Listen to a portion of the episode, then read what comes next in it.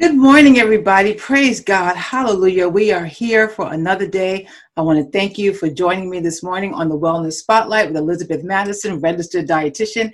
And I have my nutrition and wellness empowerment show twice a week on Monday night at 7 p.m. and Thursday mornings at 7 a.m. Now, the Thursday show is with SEQ Moves, which is an initiative by Dr. Stacy NC Grant, who is a brainchild of this community Let's Get Moving program. And one of the things I do with her is on Thursday mornings, I do a Facebook Live where I talk about all things nutrition and wellness from a body, mind, and spirit approach. So let's get right into it. Now, you know, for those of you who are still in states that have stay at home orders, that stay that have stay at home orders, you know, it's really starting to wear on some folks. I've been working with a lot of my clients and they're like, Elizabeth, I am like you know, just about done with this. I am zoomed out. You know, uh, is anybody like zoomed out?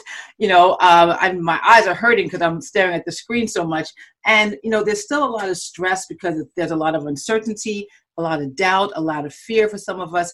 And that can really distract us and lead us to using food and sugar and sweets to kind of help us cope. So, one of the things that I work with my clients on is their sugar cravings. And so, this is the topic for this morning Is sugar addiction real? That's a really hotly debated topic because some people think, no, it's just all in my head, it's just a habit. And there are some people who say, no, it is something that's going on in my brain because this, as soon as I start eating um, some sugar, I can't start or I can't stop and I need to have it. So, one of the challenges of this having the sugar addiction is that especially now that we're really trying to focus on managing our immune systems, keeping them operating as efficiently as possible, right? We really want to make sure that we get a handle on everything, absolutely everything that could be getting in our way of helping us have optimal wealth, optimal health, and wealth, optimal health and so that we can manage anything that comes our way. So this is this topic's morning. this this is this morning's topic is sugar addiction real? So we're going to do like a little quiz and I'm going to give you starting to give you some tips on if you do have a sugar addiction, right? If that sugar is calling and you answer, right? How can you start getting control? So let me power up my presentation. Is sugar addiction real? Let's take a quiz. So let me ask you guys. So I just want you just to be honest, right? And I want you to think about these questions, not just right now in this current pandemic, okay, but before the pandemic, when you were going to work on a regular basis. I want you to answer these questions really honestly because awareness is the key to healing and optimal health. So, number one, do you eat or drink sugary foods or beverages twice a week or so, or pretty much every day? And that includes everybody that international delights hazelnut or French vanilla cream that you love in your coffee every morning. You know, that includes that piece of chocolate that you must have at the end of your meal. Anything like that. It also includes, now you'll love this, that sweetened oatmeal. Yes, that apple cinnamon or maple brown sugar oatmeal. So, are you eating sugary foods or beverages at least twice a week or even every day? So just put that in your head, answer that question. Next. Do you tend to keep sugar close? So I work with a lot of my clients and they'll tell me, you know, Elizabeth, I have some piece of candy or chocolate in my desk drawer or in my console or glove compartment in my car or it's I always have a piece of chocolate in my purse or you know when I go to Walgreens I always got to like you know restock um, my, my chocolate you know and so do you find yourself keeping sugar really close? Now here's another question. Do you sometimes go out of your way to make sure that you have your sugar? Like you will make an extra stop at an extra store right to make sure you have your candy or your chocolate or your favorite sweet. It could be a cake it could be a pastry it could be ice cream whatever it is okay? Do you always try tend to keep it close okay? Next now, you love your sweets, but do you feel a little bit guilty after eating them? So, do you always feel guilty? Do you sometimes feel guilty? Or you're like, whatever, and you never feel guilty? When you have your sweets, you are in nirvana and you have absolutely no remorse, no regret after that. Let me know. Do you find it hard to to stop eating sweets once you start? Now, that's a big question. This is where most of my folks start tripping up on these questions because they, they'll say, Yeah, Liz, you know, if I put that teaspoon or tablespoon of ice cream in my mouth, if I put that cookie, that candy, that chocolate in my mouth, I am off to the races. So it's really hard for me to stop. So is this you? Let me know. Do you sometimes find it hard to stop once you start? Do you really have those cravings? They kick up, or just sometimes, or never. You could have that little teeny tiny piece of chocolate, that half inch by half inch square, and then you can stop. You're totally satisfied, and life goes on. Let me know. Now, those are some of the signs that there might be a sugar addiction going on. Here are some other signs I want you to consider. One, you feel sluggish throughout the day. You just don't have the energy that you're looking for. Your skin keeps breaking out. You're way moodier than usual. And another way of putting that is you're really cranky. Your weight keeps going up slowly but steadily. Over the years, you find yourself putting on five pounds every year, 10 pounds every year, or it's happening pretty rapidly, okay, especially during this pandemic. You know, I'm going to be doing a webinar soon called the Quarantine 15. And this is this whole phenomenon that people are putting on weight while we're in this pandemic and they're staying at home. So it's called the Quarantine 15. And so I'm going to be looking, uh, I'm going to be doing that. So look out for the webinar announcements coming soon. Your brain tends to get foggy, especially after a meal. So once you finish, you're not as sharp as you were before the meal started. Or I'm going to add this after you have your meal, you must have something sweet. So you must have something sweet after your meal, or you don't feel like the meal is completed even though you're not hungry. And last, nothing tastes as sweet as it used to. So let me ask you all does this sound familiar to any of you? If it does, that means you have some sugar addiction going on. Now, I know that some of you don't like the word addiction, and that's cool, no problem. Why don't we just say a heavy sugar dependency? Okay? Whatever works for you, I'm good. Now, is sugar addiction real? Well, you know, it actually is. So let me give you some information about that. Sugar addiction is real. So let me explain what happens to you when you are when your brain gets used to sugar. So every single time you eat sugar, and I'm talking about added sugars, not naturally occurring sugars like what we find in fruits. So I'm talking about that maple brown sugar that's added to the oatmeal. I'm talking about cookies, cakes, pastries, candies, things like that. So when you eat those kind of foods, what happens is your brain releases a massive amount of a neurotransmitter, a brain chemical called dopamine. All right. Now, what, what happens is you, this dopamine, is this neurotransmitter, every time it's released, it gives us the, that well being highly pre- pleasurable feeling. So when we eat that piece of candy, that chocolate, have you ever just finished? When you finish, you're like, oh, oh, I feel so much better, right? Like, oh, there's nothing that's going on that, that a candy bar can't make me feel better, right? So that is your brain reacting to the sugar. All right, that's that dopamine flooding your pleasure centers, and you are like, oh, this feels wonderful. Now, this is where it gets tricky your brain gets used to turning on the pleasure centers as triggered by the sugar. Over time, and let me tell you something for those of you who know me, you know I have been an emotional eater since I was seven years old, and sugar was my thing. I, I loved ring dings, chocolate chip cookies. Those are my really that that's my trigger food. The, oh my goodness, that can take me down like nobody's business. Okay, so what happens, your brain gets used to it, so it starts to crave it. And that's one of the reasons why you start craving sugar because once you go down that road and you get your brain used to releasing all that dopamine, it continues to want to do so.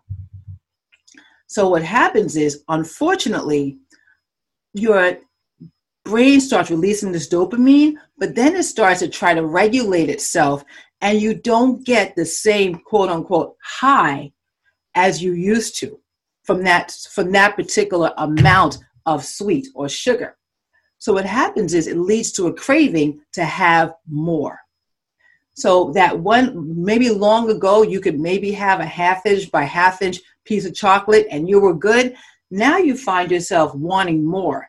Now you find yourself thinking, wow, if my dietitian, like yours truly, says, "Oh, Elizabeth, you can have you can have uh, half a cup of Haagen-Dazs ice cream," you start looking at her like she's out of her mind because that's what usually happens when I work with my clients and we try to negotiate, trying to cut back on the sugar and they're telling me, well, Elizabeth, I cannot do half a cup of ice cream. Like, what is that, right? Like a real half cup, measuring half cup. But because, you know, that is the serving size of ice cream. So we start to crave these sugary foods, and the brain becomes addicted to the sugar. That's why a lot of folks who maybe when they were growing up, they would always have a sweet, a dessert after work and now they're working with me and they realize that this is really you know wrecking their health and they know they got to you know stop that that behavior. It's so hard. The brain has been hardwired to crave that sweet to expect that sweet right after a meal and breaking that is really really hard and so what we know is that the brain does react to sugar so you see on my screen you see what these are tests called PET scans, brain scans.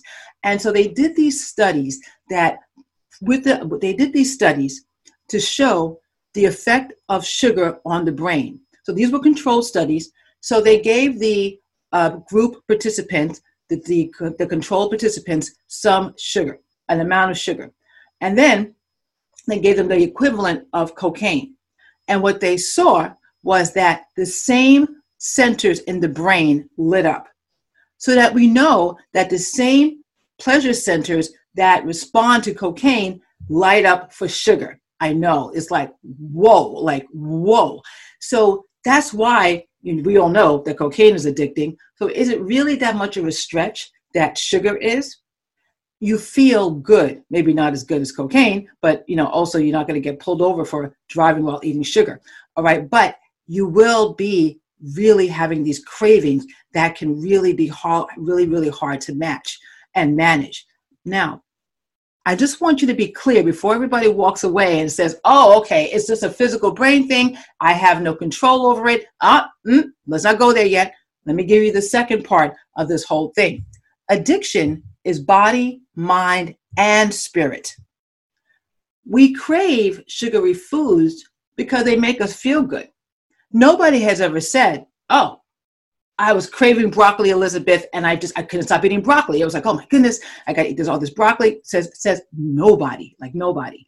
Why do we crave the sugary foods? We tend to crave them because, quite frankly, they make us happy. They make us really happy. You know, they're distracting. You know, they anesthetize us and they calm us. Because when you're having those those pieces of candy or those chocolate chip cookies, in that moment, you're not thinking about anything. You're just thinking about how good this particular sweet tastes. You're thinking about that ice cream and the mouth feel and how, how delicious it feels in your mouth. You're thinking about that chocolate is melting in your mouth without those M&Ms or those Snicker bars or whatever it is that you crave. You're, and that afterwards, you're not feeling bad you're not thinking about what led you to want to feel good in the first place. Like you had a bad day, had a piece of chocolate, now you're feeling a little better. Boom. That formula is coming from what's going on inside of you, your emotions. This is a form of emotional eating. This is a form of emotional eating. And it is something because it is body, mind, and spirit. Because your brain reacts to the sugar and becomes highly dependent on it because it is an emotional thing because what's going on around you is affecting you and you've made the connection that that sugary foods make you feel good. It's also spiritual. So we need to have a body mind and spirit approach to kicking sugar addiction. So I do these groups called Control the Controllable How to Manage Emotional Eating. And because so many of my clients and other people who follow me on Facebook and YouTube and, and my podcast, they have been reaching out to me saying, Elizabeth, I'm, I need to get a handle on this sugar addiction. Can you focus on that? Hence, this morning's presentation. Now, the whole thing is, I want people to come and get more support. So, I did this little presentation because I wanted you to start becoming more aware of what you are up against. Sugar addiction is really, really, really, really challenging to try to do and break on your own. It's really, really tough. And so you want to get that support because if you were able to if you were able to get a handle on it and kick it permanently, you would have done it already. And that's just a reality. A lot of us need support in kicking this sugar habit so that we can get our health, our immune systems, our blood sugars, our blood pressure, our weight under control. So, in my Control the Controllable weekly virtual groups, I talk about seven tips to kick your sugar addiction. And we go into this really deep because these are very specific tips that you, you would practice every day and we get do we do it through the group, we do the group support, and we understand, you know, these are a series of groups, and we understand that trying to kick a sugar addiction, it takes time. Some people try to go cold turkey. Some people are like, there's not absolutely no way I'm going to be able to give up all this uh, cookies and cakes and sweets all at one time. Either decision that you make, you're going to experience some withdrawal symptoms. All right, believe it or not, yes, trying to kick sugar will give you some withdrawal symptoms. Remember all those other signs of addiction that I mentioned? Yes, you're going to be experiencing some discomfort as your brain, right, starts to detox from the sugar. Yeah, and you have to figure out your emotions and how to deal with them without the sugar. And that's why, because it's so hard to do it on your own, that's why I want you to sign up for my virtual group, Control the Controllable. I'm going to put the link up on in the comment box so you can click on the link.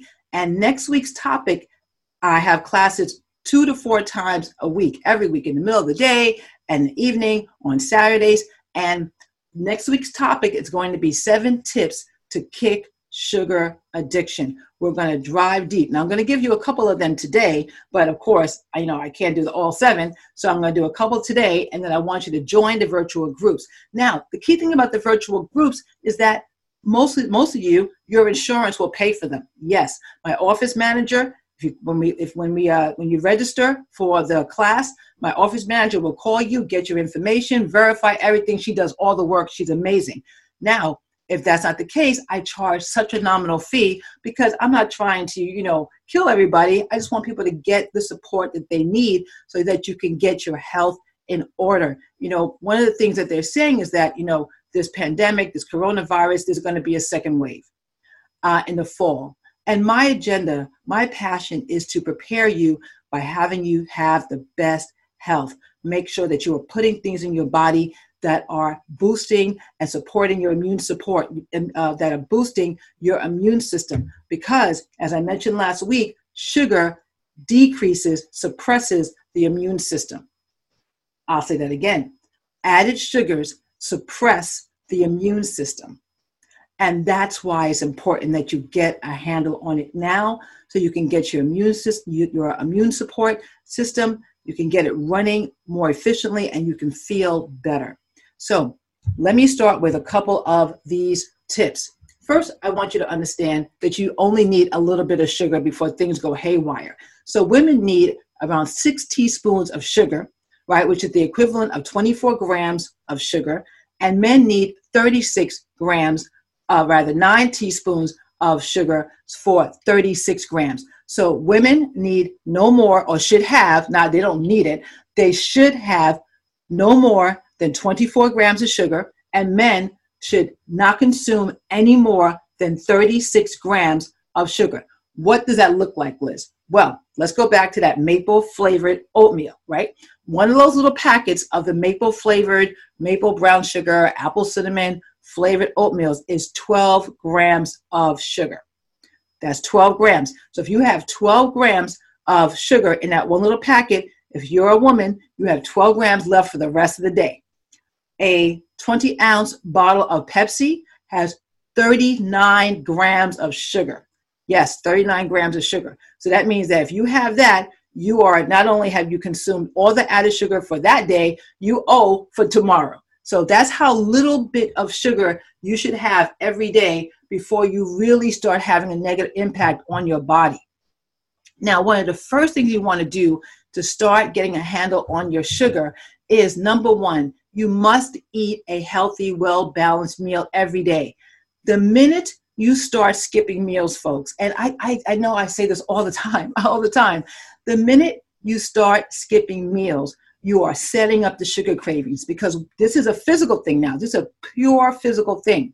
When you skip meals, it leads to blood sugar drops. It, your, your blood sugar drops, your blood sugar decreases, and that will trigger your brain to crave refined carbohydrates. Why? Because refined carbohydrates, aka starches, sugar, give your body a quick boost of energy and get you feeling better and give you some more energy. So if you are skipping meals, understand that it will be nearly impossible for you to be able to get a handle on your sugar addiction because you're, you're just setting yourself up to have the sugar cravings. So first thing I want you to do, you must, you must, three meals a day, folks, breakfast, lunch, and dinner. And depending on other factors like your, your activity level and so forth, how many snacks you should have. That's the most important thing. So again, stop skipping those meals. And if you come to my groups, we'll talk more about this and how to manage, how to create a well balanced meal every day. I'm telling you, when the people I work with, they follow this, the sugar cravings start decreasing almost instantly. Okay, so number two, swap sugar for sugar. This is really challenging, which is why when I work with my folks, we put together a food plan, a structured food plan, because, and I said this earlier, added sugars are very different from naturally occurring sugars. Natural sugars that we find in things like fruit are metabolized differently than refined sugars. Your body breaks it down. Nobody that I know of has started eating an orange and then said, Elizabeth, I ate that orange and I just started having more cravings for, more oranges and I ate like 10 oranges. Nobody does that, right? Why? Because your body breaks it down, your, your body interprets that sugar very, very differently. So, one of the first things you can start doing is every single time you have a craving for sugar, have some fruit on hand. Have some fruit on hand. Now, let me just give you a caveat, okay?